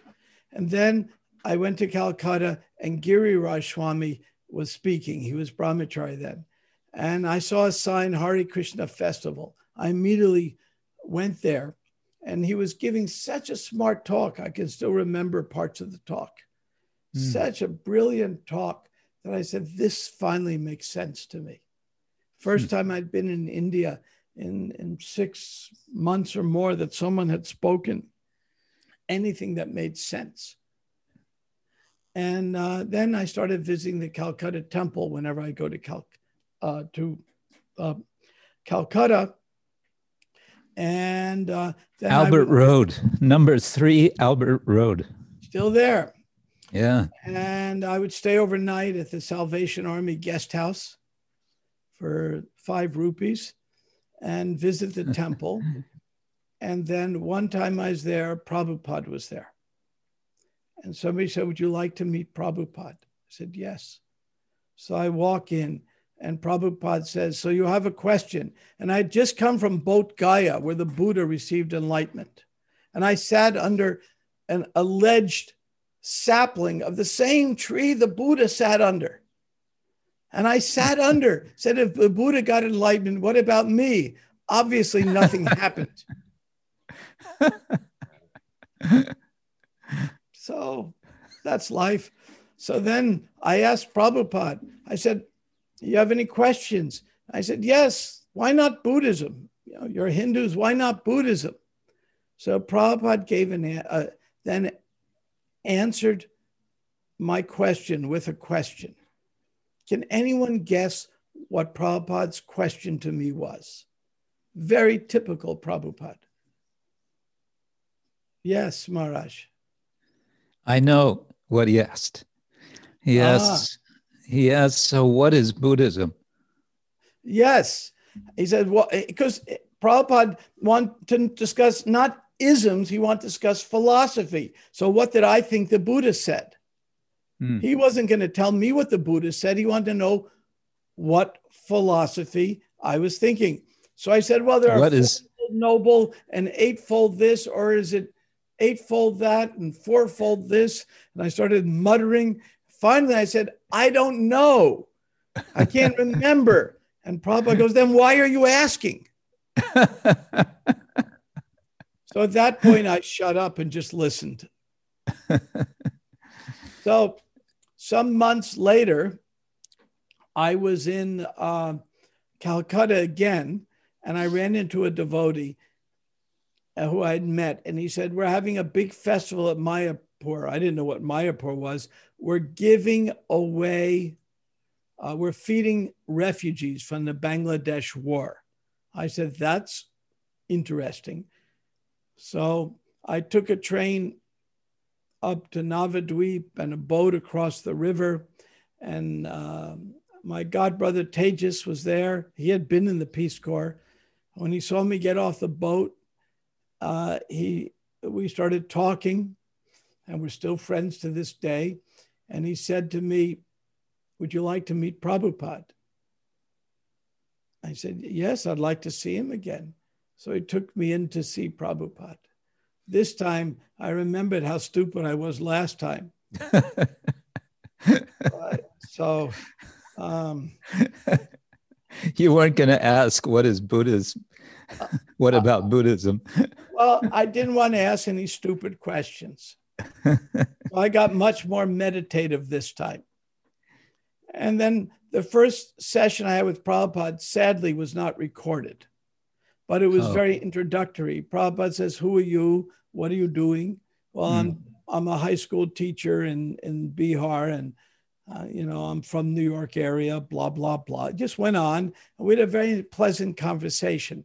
That would have made a much better introduction for the book, but that wasn't recorded. Mm. Then the second session, I went to meet with Prabhupada. He called me back to meet with him. Shama Sundar, his secretary, hit the record button. He said, this is interesting. Mm-hmm. So then we began discussing, the book begins with discussing science teaching. That's why it began there. But mm. that's not how my conversation with Prabhupada began. It, it, it began from a, from a different place. Um, and um, I then accidentally hit the correct formula. Now, what does the Gita say about how to approach a spiritual master? Can someone tell me? Quick, someone. Someone, anybody. Anybody. Can tell me. From how do you Gita. Approach the guru? Inquire from him submissively and render service unto him. Yes. So I thought in my mind, I'm not going to challenge him. I don't know if he's the bona fide guru. I came to India to find out, but I think he might be. So I'm not going to challenge him. In my mind, I remember thinking that. Second, I was feeding the refugees. So I was rendering service. And then, and then uh, uh, Madonna Jivana, what happens if you approach him that way? What's the result? He says he can give you the truth because he has seen it. So Prabhupada gave me the, so I accidentally hit the right formula and started approaching Prabhupada. Then Prabhupada quoted a verse to me. And this is very mystical. This is the first verse Prabhupada quoted to me and the last verse he quoted to me. Now, hmm. um, and I didn't know any Sanskrit. And he says it in Sanskrit and asks me if I understand it. That was very mystical because Prabhupada knew I didn't know Sanskrit. That was already clear. Um, so which verse was it? Well, I've Did already it... given a hint. Can anybody remember? It's from my college days. Apichat Sudaracharo. Yes, yes. The first verse he quotes to me is the only verse I knew in English in the whole Gita. The one that, for reasons that I can't understand, bewildered me uh, when I was in college, because I was a very black and white thinker. I said, you're good or you're evil. You can't be both. I was very linear, yet like a digital computer. Yes or no. And I, I had to retrain my brain to think yes, no, or maybe. And the way people think in India or China is yes, no, or maybe. But the way people think in the West is yes or no. For those who are computer geeks, um, uh, the real world is like an analog computer. Um, uh, the Eastern world is like an analog computer. In the West, we think like digital computers, for those who are computer geeks. So Prabhupada, I didn't realize till years later that Prabhupada had quoted the only verse I knew. It all of a sudden it hit me. Um, so then we engaged in an intimate conversation. And after two days, um, at Gaur Purnima evening, the wonderful, beautiful, most amazing devotee I maybe ever met came up to me. In the, there were no lights in Mayapur. There were seven, fifty, sixty devotees and one guest, one English-speaking guest, me. And every devotee was very anxious to preach at me. Which year was this? seventy-two. Right. Mayapur Festival. There was no hmm. Mayapur. There were no buildings. There was just a bhajan kutir. And and yeah. a uh, the only uh, uh, I mean the only uh, building in Mayapur, uh, Paka building, yeah, yeah, well, of any kind at all, because we just had tents. Um, uh, uh, was this? That was it. The Bhajan Kutir. That was smaller uh. than. There was nothing else. We had a men's tent, a women's tent. Uh, there was a third building, an outhouse for Prabhupada, a bathroom of straw, till someone had the brilliant idea to put a stick of incense in it. And then one minute later, poof, that was gone.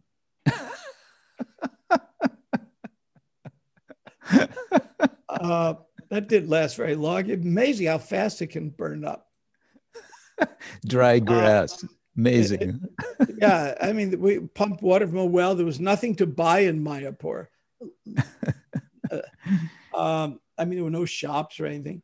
So, so um, uh, it was full moon evening, and Yamuna comes up to me and says, "You are so fortunate. You are so, so fortunate. Prabhupada's giving you all his time." I mean, I was with Prabhupada all day, every day. He's every time I would be serving prasadam, and somebody would run, "Prabhupada wants to see you." And I'd go back to see him. This is happening multiple times a day. Because uh, Prabhupada realized with seventy zealous preachers, he better protect me. So, yeah. You don't know, you know, everyone was under thirty and most were under twenty-five. Many were under twenty and everyone was enthusiastic to preach. How and old were you at this time? twenty-two. Uh-huh. And there was one victim. Uh, one person to talk to. Uh, one victim. So, so then uh, Yamuna came up with tears rolling down her eyes. She said, "You are so lucky." And the, her eye tears were glistening in the moonlight. There was no light but from the moon, full moon, Gaur Purnima. "You're so lucky. Uh, Prabhupada's giving you all time." And she basically gave me what we call in those days a love bomb, like a bomb that airplane drops, a love bomb. And she dropped so much love on me, it scared me. So I went into the rice paddy behind the pandal. I mean, it was dry season, so it wasn't wet. I went in there and just collapsed and did something I normally don't do. I just started crying like a baby. Mm. I was thinking, I can ask so many theoretical questions of Prabhupada, but I don't want to lose my hair and all these things. And it got very scary to me. I got very scared. The next day, Prabhupada calls me in. So you have some questions? I said, yes, but I have to leave now and go back to my teaching assignment.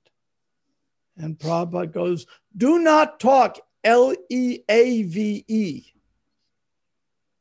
Leave. Talk L I V E, live.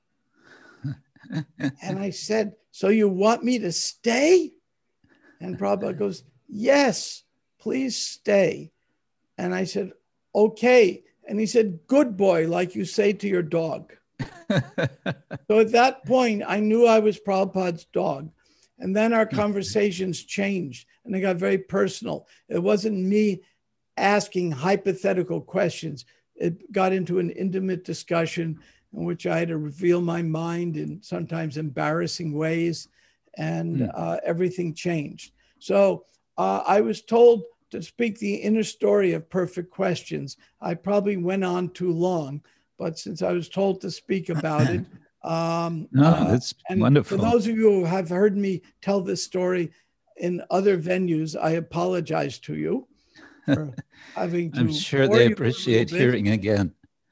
Yeah, but uh, so I'll stop here and answer any questions or any discussions or anything you like.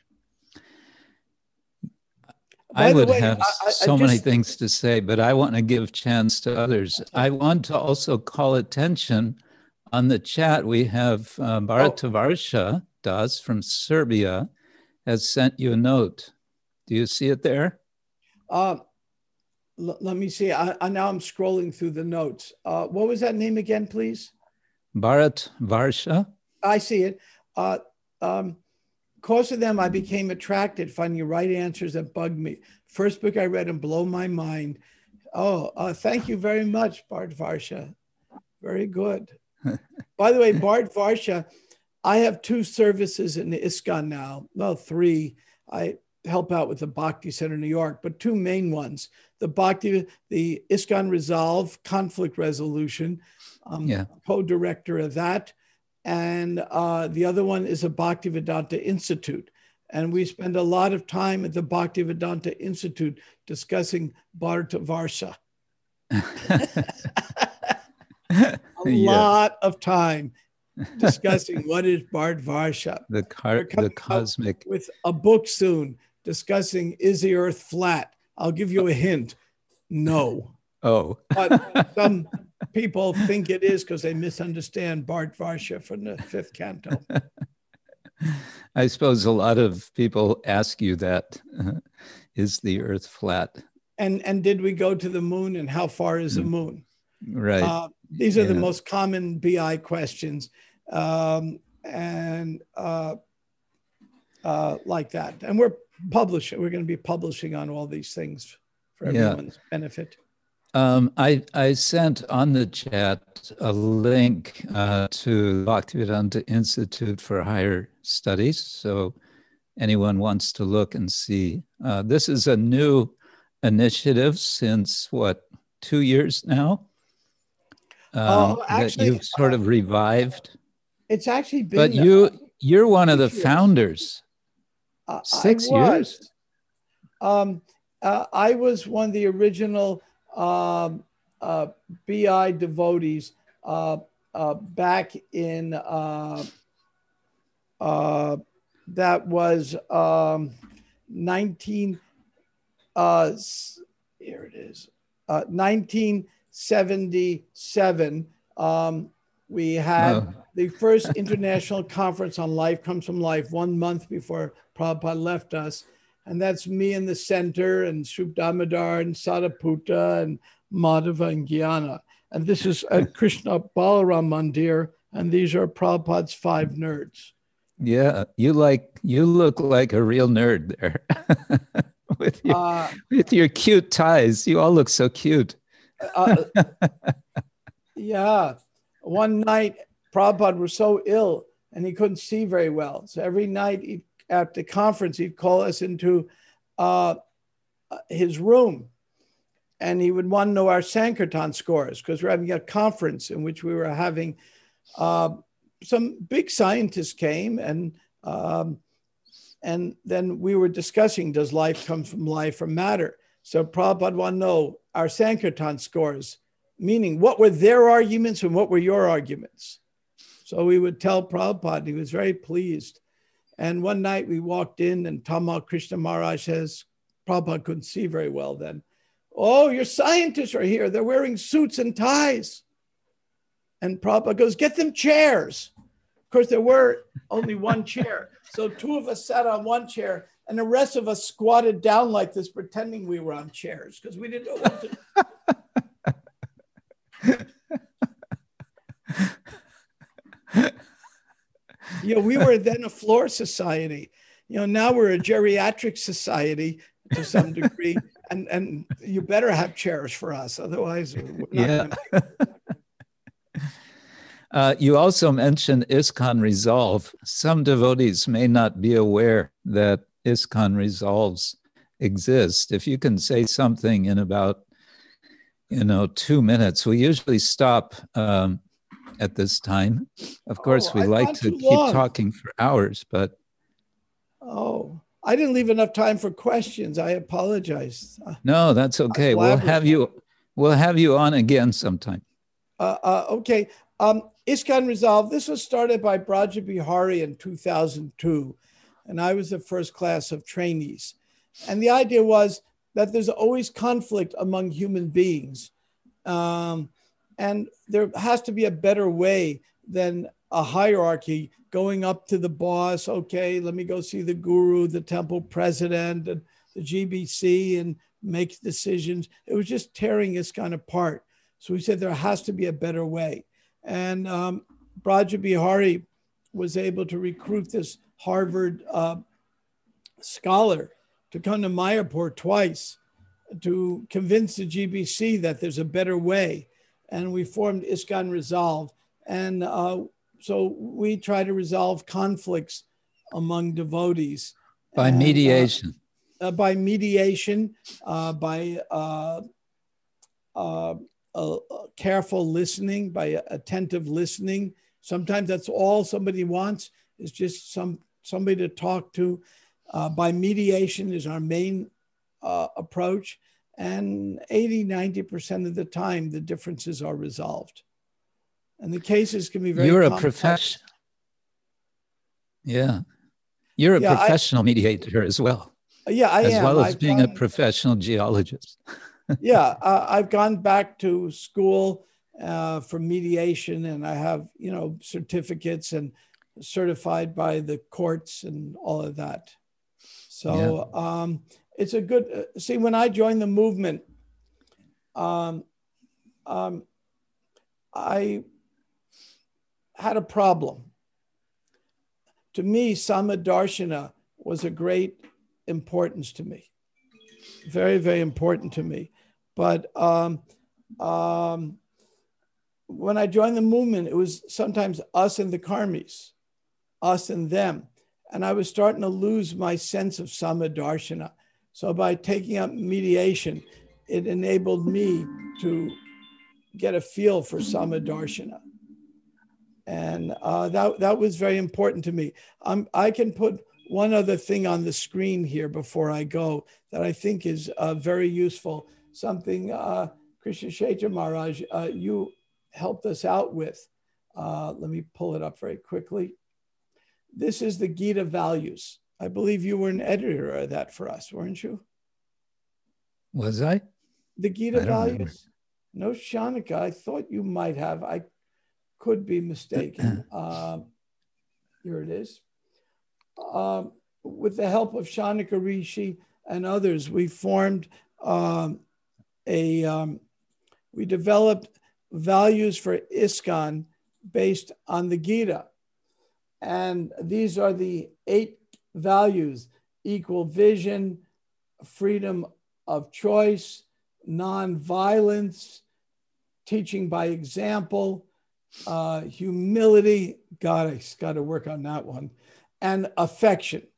And uh, we, we thought that if ISKCON could be guided by these values, ISKCON would become a much uh, stronger institute.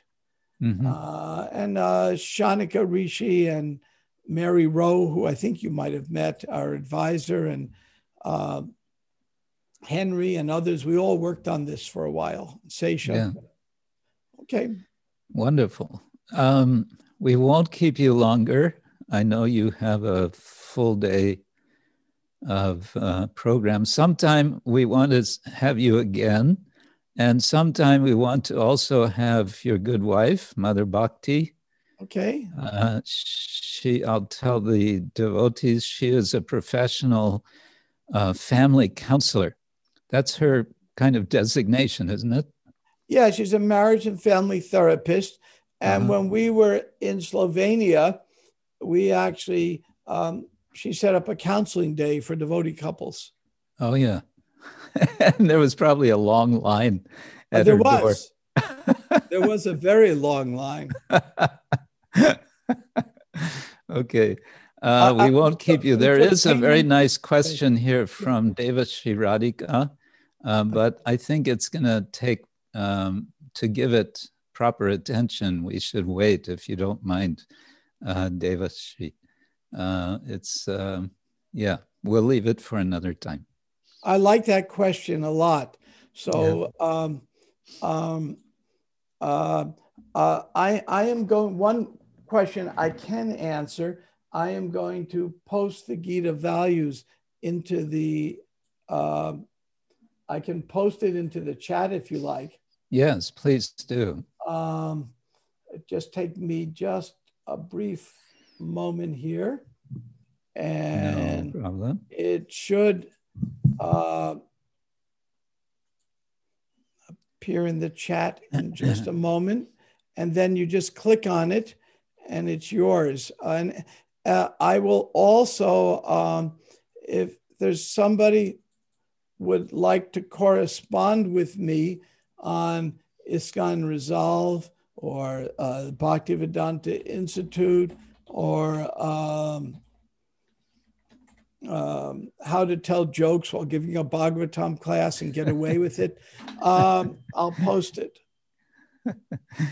That's very kind of you. I was I was gonna I was gonna warn the devotees, don't don't snow you under with uh, emails and questions, but you're very kindly inviting, so I won't keep anyone from connecting with you. Uh, yeah. Thank you again so much. Um, but yeah, before we end, because we do want to catch your Gita values if you find it. Oh, oh, um, and, uh, you know, I, I didn't, did I post it? I might not have posted it properly. I'm going to uh, click it again. And this time I'll do it properly. I think I did it. Um, um, Let's try this again. Uh,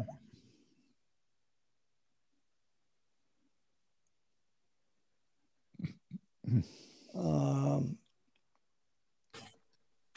yeah. Uh, here it is. Okay. Okay. Now, now it should be there for everyone.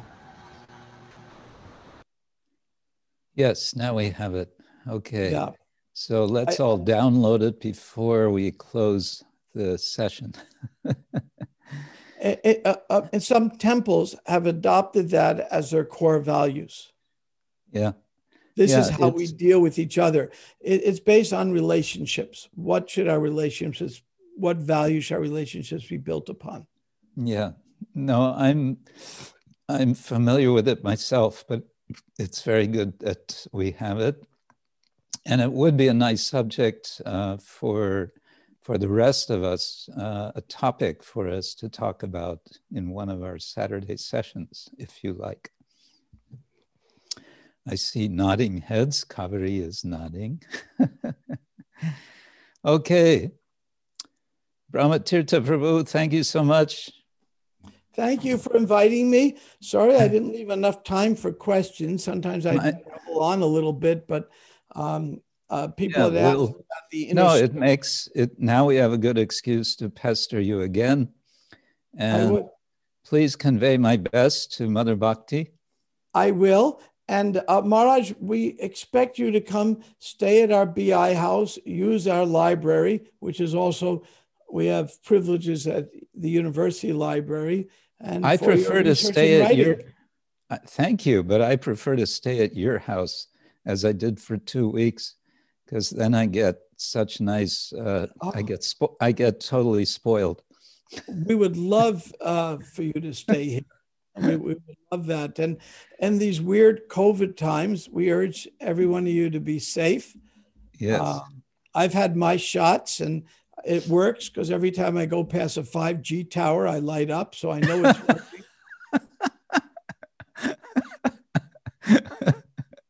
Okay, on that happy note, thank you, Śrīla Prabhupāda ki jai, Ananta Goti Vaishnavarinda ki jai, Nitai Gora Premanande, Hari Bol. Hari Bol. Hare Krishna. Hare Krishna. Krishna jai Guru Maharaj. Hare Krishna, Hari Bol. We have, by the way, Brahmatirtha all the way from Beijing. We have uh, we have devotees here and Argentina, so we're spread around a bit. Amazing. Yeah.